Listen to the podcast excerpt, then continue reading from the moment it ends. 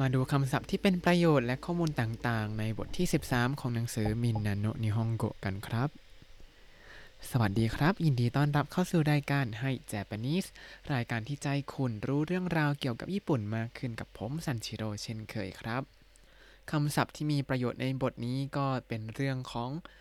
สถานที่ต่างๆ ในเมืองหรือมาจิโนนากะครับ พูดถึงในเมืองเนี่ยคิดว่าจะมีอะไรกันบ้างเอ่ย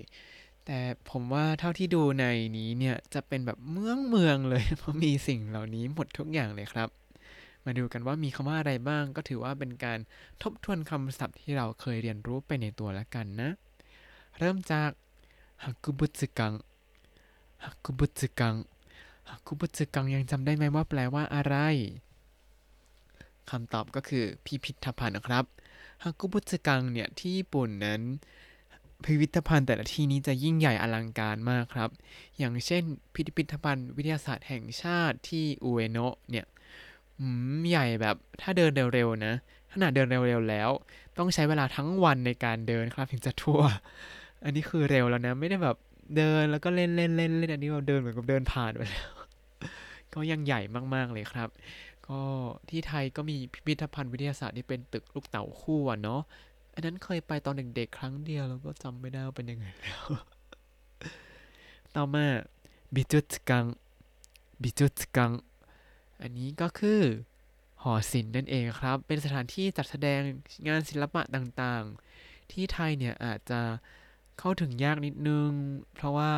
อยู่ที่ไกลไกลแต่ละที่ หรือมีที่ที่เดินทางสะดวกก็มีบ้าง แต่ก็ไม่ได้รับความนิยมเท่าไหร่เนาะ ส่วนที่ญี่ปุ่นเนี่ยก็จะมีหอศิลป์ที่หลากหลายมากเยอะมากด้วย โดยเฉพาะในโตเกียวนะ แล้วก็จะมีการจัดแสดงงานที่เปลี่ยนไปเรื่อยๆ อย่างผมเคยไปงานที่จะแสดงผลงานของคุซามะยาโยอิ หรือว่าคุณยายที่วาดรูปฟักทองลายจุดชื่อดังนั่นเองครับ ไปแล้วรู้สึกว่า เฮ้ย รู้สึกถึงพลังเฮือกสุดท้ายในการวาดรูปที่ออกมาทุกรูป เพราะคุณยายบอกว่าจะวาดรูปไปเรื่อยๆจนกว่าจะตาย ซึ่งรูปที่ออกมาหลังๆ ก็จะให้ความรู้สึกนั้นหมดเลยครับแบบมันใช้พลังเฮือกสุดท้ายเรื่อยๆเรื่อยๆเรื่อยๆเลย ถ้าใครมีโอกาสได้มาดูก็ลองมาชมกันได้ครับว่ารู้สึกเหมือนผมหรือเปล่า ต่อมาโทโชกัง โทโชกัง ห้องสมุด โทโชกังที่ญี่ปุ่นนั้นจะมีให้บริการตามเขตที่อาศัยอยู่ครับ อย่างของผมเขตผมเนี่ยเพื่อนผมก็มักจะยืมหนังสือดีๆ ต่างๆ จากห้องสมุดมาหมดเลย หนังสือใหม่ๆก็มีอัปเดตเรื่อยๆ และที่สำคัญอันนี้สามีเพื่อนทำครับคือ ยืมการ์ตูนมาอ่านได้ด้วย โอ้โหสามีเพื่อนชอบคิเมสึโนะยายบะมากก็ยืมจากห้องสมุดมาอ่านรัวๆเลยครับ แต่ทีนี้เวลาจะยืมมาเนี่ยก็ต้อง มีการจองนิดนึง แต่ถ้าเล่มไหนที่มันฮิตมากๆ เนี่ย ก็จะต้องจองคิวรอคิวกันครับ แต่เล่มไหนที่มันฮิตมากๆ ก็จะมีหลายๆ ฉบับรองรับเอาไว้แหละเนาะ ก็อยากให้ห้องสมุดที่ประเทศไทยมีแบบนี้บ้าง เพราะเท่าที่จำได้คือ ผมไม่เคยเข้าห้องสมุดที่ที่เขตหรือว่าที่อำเภอเลย ต่อมา เอกากัง เอกากัง โรงภาพยนตร์ ช่วงนี้ก็ยังไม่ได้ไปชมภาพยนตร์เท่าไหร่ แต่ว่าล่าสุดที่ไปชมเบลมาก็โอ๊ยประทับใจมากครับ อยากไปชมภาพยนตร์ดีๆ อีกบ่อยๆ จังเลย เดี๋ยวเร็วๆนี้ Hero Academia ก็จะเข้าโรงแล้ว เดี๋ยวอาจจะไปชมครับ หลังจากวัคซีนออกฤทธิ์ครบแล้ว ต่อมาโดบุตกัง โดบุตกัง สวนสัตว์ อันนี้ ที่ญี่ปุ่นผมยังไม่เคยไปทักที่ทั้งทั้งที่บ้านอยู่ใกล้สวนสัตว์อุเอโนะมาก ๆ เลยครับ แต่ก็ยังไม่เคยไปดูน้องหมีแพนด้าเลย ควรจะไปดูไหมนะเดี๋ยวลองคิดดูก่อน ต่อมาช็อกกุบุตเองช็อกกุบุตเองก็คือสวนพฤกษศาสตร์ครับ ที่สวนพฤกษศาสตร์ หรือว่าสวนพฤกษชาติเนี่ย ก็จะมีต้นไม้หลากชนิดไว้ให้ชม ใครที่ชอบ ชมต้นไม้ดอกไม้ก็ไปดูกันได้ ผมเคยไปสวนพฤกษศาสตร์ที่ใกล้ๆจากใจกลางโตเกียวนิดนึงอยู่เขตโชฟุครับ ที่นั่นก็จะแบ่งเป็นโซนต่างๆ ตามฤดูของต้นไม้ ถ้าไปตรงกับฤดูใบไม้ผลิต้นไม้ที่ออกดอกออกผลฤดูใบไม้ผลิก็จะบานสวยงาม แต่ว่า ถ้าไปฤดูหนาวเนี่ยพวกนี้มันก็จะเหี่ยวๆหน่อยก็จะดูเงาๆนิดนึง แล้วก็จะมีโซนพืชฤดูร้อนที่อยู่ในเรือนกระจกครับ แต่โซนพืชฤดูร้อนเนี่ยรู้สึกว่าคุ้นเคยเป็นอย่างดีมากเลย รู้จักเกือบทุกต้นเลยอ๋อเพราะว่าที่บ้านเรามีหมดนั่นเองครับ ต่อมาเป็นสถานที่ทางศาสนาทั้งหลายครับ เริ่มจากโอเตระโอเตระแปลว่าวัด ก็หมายถึงวัดของทางพุทธศาสนานั่นเองครับ วัดเนี่ย หลักๆ เลยจะมีจุดเด่นก็คือ มีพระพุทธรูปอยู่ภายในวัดครับ ที่ไหนที่มีพระพุทธรูปก็จะเรียกว่าเป็นโอเตระนะครับ ทีนี้หลายคนอาจจะสงสัยอะแล้วอีกคำหนึ่งที่ทำไมถึงต้องเน้นก็คือมีคำว่าจิงจะจิงจะก็คือศาลเจ้าครับ ศาลเจ้าเนี่ยจะเป็นสถานที่ทางศาสนาของลัทธิชินโตครับจิงจะเนี่ย มีจุดเด่นก็คือจะมีเสาใหญ่ ๆ ที่ส่วนใหญ่จะเป็นสีแดงที่เรียกว่าโทริอิอยู่ข้างหน้าวัด หรือว่าทางตามทางเข้าวัดเสมอๆครับ ที่บอกว่าส่วนใหญ่เป็นสีแดง เพราะว่าบางที่เป็นสีดำบ้างสีเทาบ้างครับ อย่างเช่นศาลเจ้าอุซุกุนิเนี่ยมีโทริอิยักษ์เลยสูงประมาณ 10 เมตรมั้งหรือ 5 เมตรนะ แต่ว่าสูงมากก็จะเป็นสีเทาครับ ไม่ใช่สีแดง ต่อมาเคียวไก่เคียวไก่โบสถ์ครับ โบสถ์ที่ญี่ปุ่นเนี่ยก็จะมีโบสถ์ที่สำหรับทำศาสนาทำพิธีทางศาสนาโดยเฉพาะไปเลย เขาก็จะมารวมตัวกันบ่อยๆ และโบสถ์ก็ยังมีอีกฟังก์ชันหนึ่งก็คือ เป็นสถานที่จัดพิธีแต่งงานนะครับ คือคนญี่ปุ่นเนี่ยเขาจะไม่ได้นับถือศาสนาอะไรเป็นพิเศษ เพราะถ้าใครได้เรียนประวัติศาสตร์ญี่ปุ่นมาก็จะรู้ว่าญี่ปุ่นเนี่ยทรมานกับการมีศาสนามาบ่อยมาก เขาก็เลยไม่เคร่งศาสนากันเลยครับ ทีนี้เวลาคนญี่ปุ่นแต่งงานเนี่ยเขาก็เลือกได้ว่าจะแต่งแบบ ทางชินโต ใส่กิโมโนขี่ม้าสวยๆ หรือว่าจะแต่งแบบคริสก็ไปแต่งกันที่โบสถ์ใส่ชุดเจ้าสาวสวยๆ นั่นเองครับ แต่ค่าใช้จ่ายก็แพงใช้ได้เลยก็คิดดีๆ เนาะต่อมามอสกุมอสกุสุเรา ก็จะเป็นสถานที่ประกอบพิธีทางศาสนาของศาสนาอิสลามเนาะ สุเหร่าเนี่ยก็จะพอมีบ้างอาจจะต้องหาข้อมูลนิดนึงว่าอยู่ที่ไหนบ้างอะไรอย่างนี้ แล้วก็คนที่เป็นมุสลิมที่อยู่ในมหาวิทยาลัยของผมเนี่ยปกติเขาจะต้องไปทำพิธีละหมาดใหญ่ทุกวันศุกร์ตอนเย็นใช่ไหมเขาก็จะไปรวมตัวกันสักที่หนึ่งแล้วก็ละหมาดร่วมกันแทนครับ ในกรณีที่เขาเดินทางไปที่สุเหร่าไม่ได้อะไรอย่างนี้ ต่อมาเป็น คำศัพท์เกี่ยวกับสถานที่สำหรับออกกำลังกายครับ เริ่มจากไทกึกัง ไทกึกัง แปลว่าโรงยิมหรือว่าโรงพละศึกษา ก็ต้องมีทุกโรงเรียนเลย ที่สำคัญโรงยิมหรือว่าโรงพละศึกษาในญี่ปุ่นนั้น ไม่ได้เป็นแค่โรงยิม ไม่ได้เป็นแค่หอประชุมเวลามีพิธีต่างๆ ในโรงเรียน แต่ยังเป็นสถานที่อพยพหลบภัยในยามเกิดภัยพิบัติด้วยครับ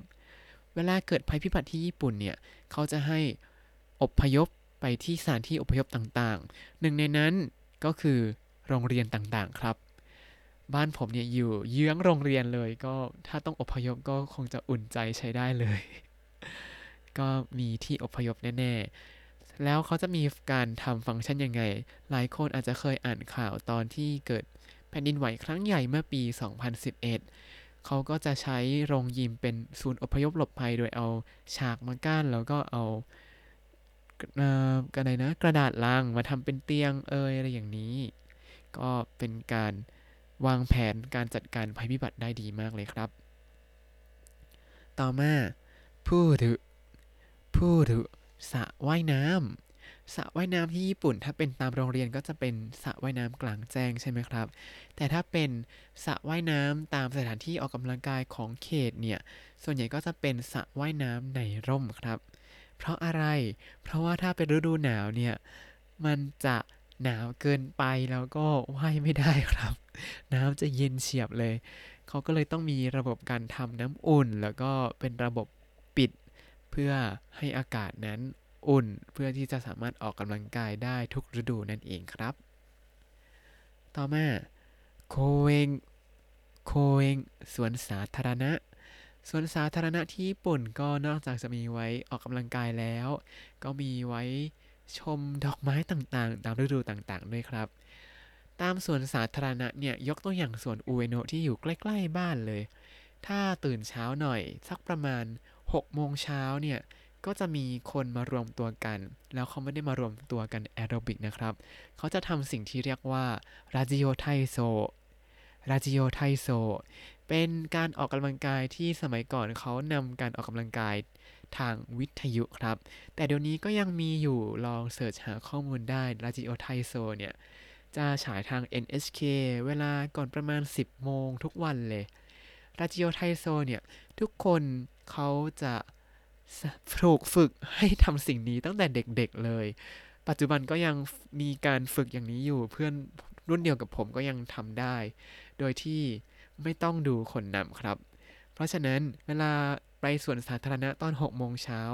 ก็จะเห็นคนโดยเฉพาะผู้สูงอายุเนี่ย จะมารวมตัวกันเยอะมาก มันก็จะมีคนใส่ชุดสีขาวทั้งตัวเป็นคนนำออกกำลังกายครับ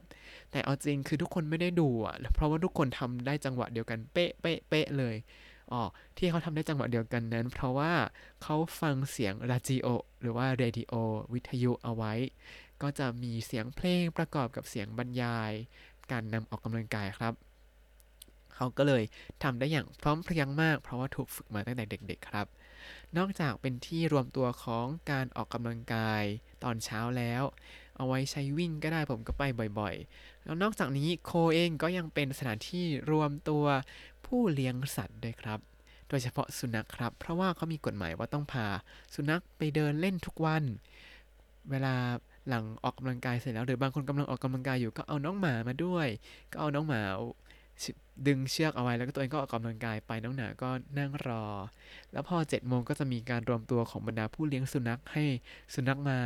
ทักทายกันมาเจอหน้ากันบ้าง อย่างนี้น่ารักมาก ก็จะกะเวลาว่าแบบวิ่งให้หลบหลบคนหน่อยแล้วก็เจอน้องหมานะก็ประมาณ7จ็ดโมงก็จะได้เจอน้องหมาเต็มเลยครับ ต่อมาเป็นสถานที่ที่คนที่อยู่ต่างประเทศหรือว่าชาวต่างชาติเนี่ย ต้องข้องเกี่ยวอยู่บ่อยๆครับ ได้แก่ไทชิกัง ไทชิกัง สถานทูต พูดถึงสถานทูตแล้ว เราก็ต้องรู้รับรู้เอาไว้ด้วยว่าสถานทูตของประเทศเรานั้นอยู่ที่ไหน แล้วมีเบอร์ติดต่ออะไรเผื่อเรามีปัญหาอะไรก็จะได้ขอความช่วยเหลือจากสถานทูตของประเทศเราได้นะครับ อันนี้เหมือนเพิ่งเคยอ่านดราม่ามาเมื่อไม่นานนี้เลย ยังไงก็จำเอาไว้พาสปอร์ตที่เรามี เขาเขียนเบอร์โทรศัพท์ติดต่อของสถานทูตประเทศเราเอาไว้ทุกประเทศเลย มีอะไรก็ติดต่อไปตามนั้นครับ และอีกสถานที่หนึ่งที่ต้องข้องเกี่ยวมากถึงแม้ว่า จะไม่ค่อยอยากไปก็ตามก็คือ入国管理局 入国管理局 แปลว่าสำนักงานตรวจคนเข้าเมืองครับนิวโกกุก็คือ การเข้าประเทศ ขั้นริก็คือการจัดการส่วนเกียกุก็คือสำนักงานครับนิวโกกุคันริเกียกุสำนักงานตรวจคนเข้าเมืองนั้น เราต้องไปทำอะไรบ้างหนึ่งแน่ๆเลยคือ ต่อวีซ่าสองขอ work permit อย่างนี้หรือว่าเปลี่ยนวีซ่าอะไรนี้ก็ต้องไปตลอดเวลาเลย แล้วสถานที่แห่งนี้เนี่ยคนก็เยอะมากโดยเฉพาะชาวต่างชาติครับ เวลาไปแล้วก็จะรอนานนานนานนานนานนานมากจนแบบหลับแล้วหลับอีกบางทีก็ยังไม่เสร็จ ปกติผมก็จะพยายามไปให้เช้าที่สุด เพื่อจะได้ไม่ต้องต่อคิวนานครับ และทั้งหมดนี้ก็คือ ครึ่งแรกของคำศัพท์ แล้วก็ข้อมูลที่เป็นประโยชน์ในบทที่ 13 ของหนังสือมินาโนะนิฮงโกะครับ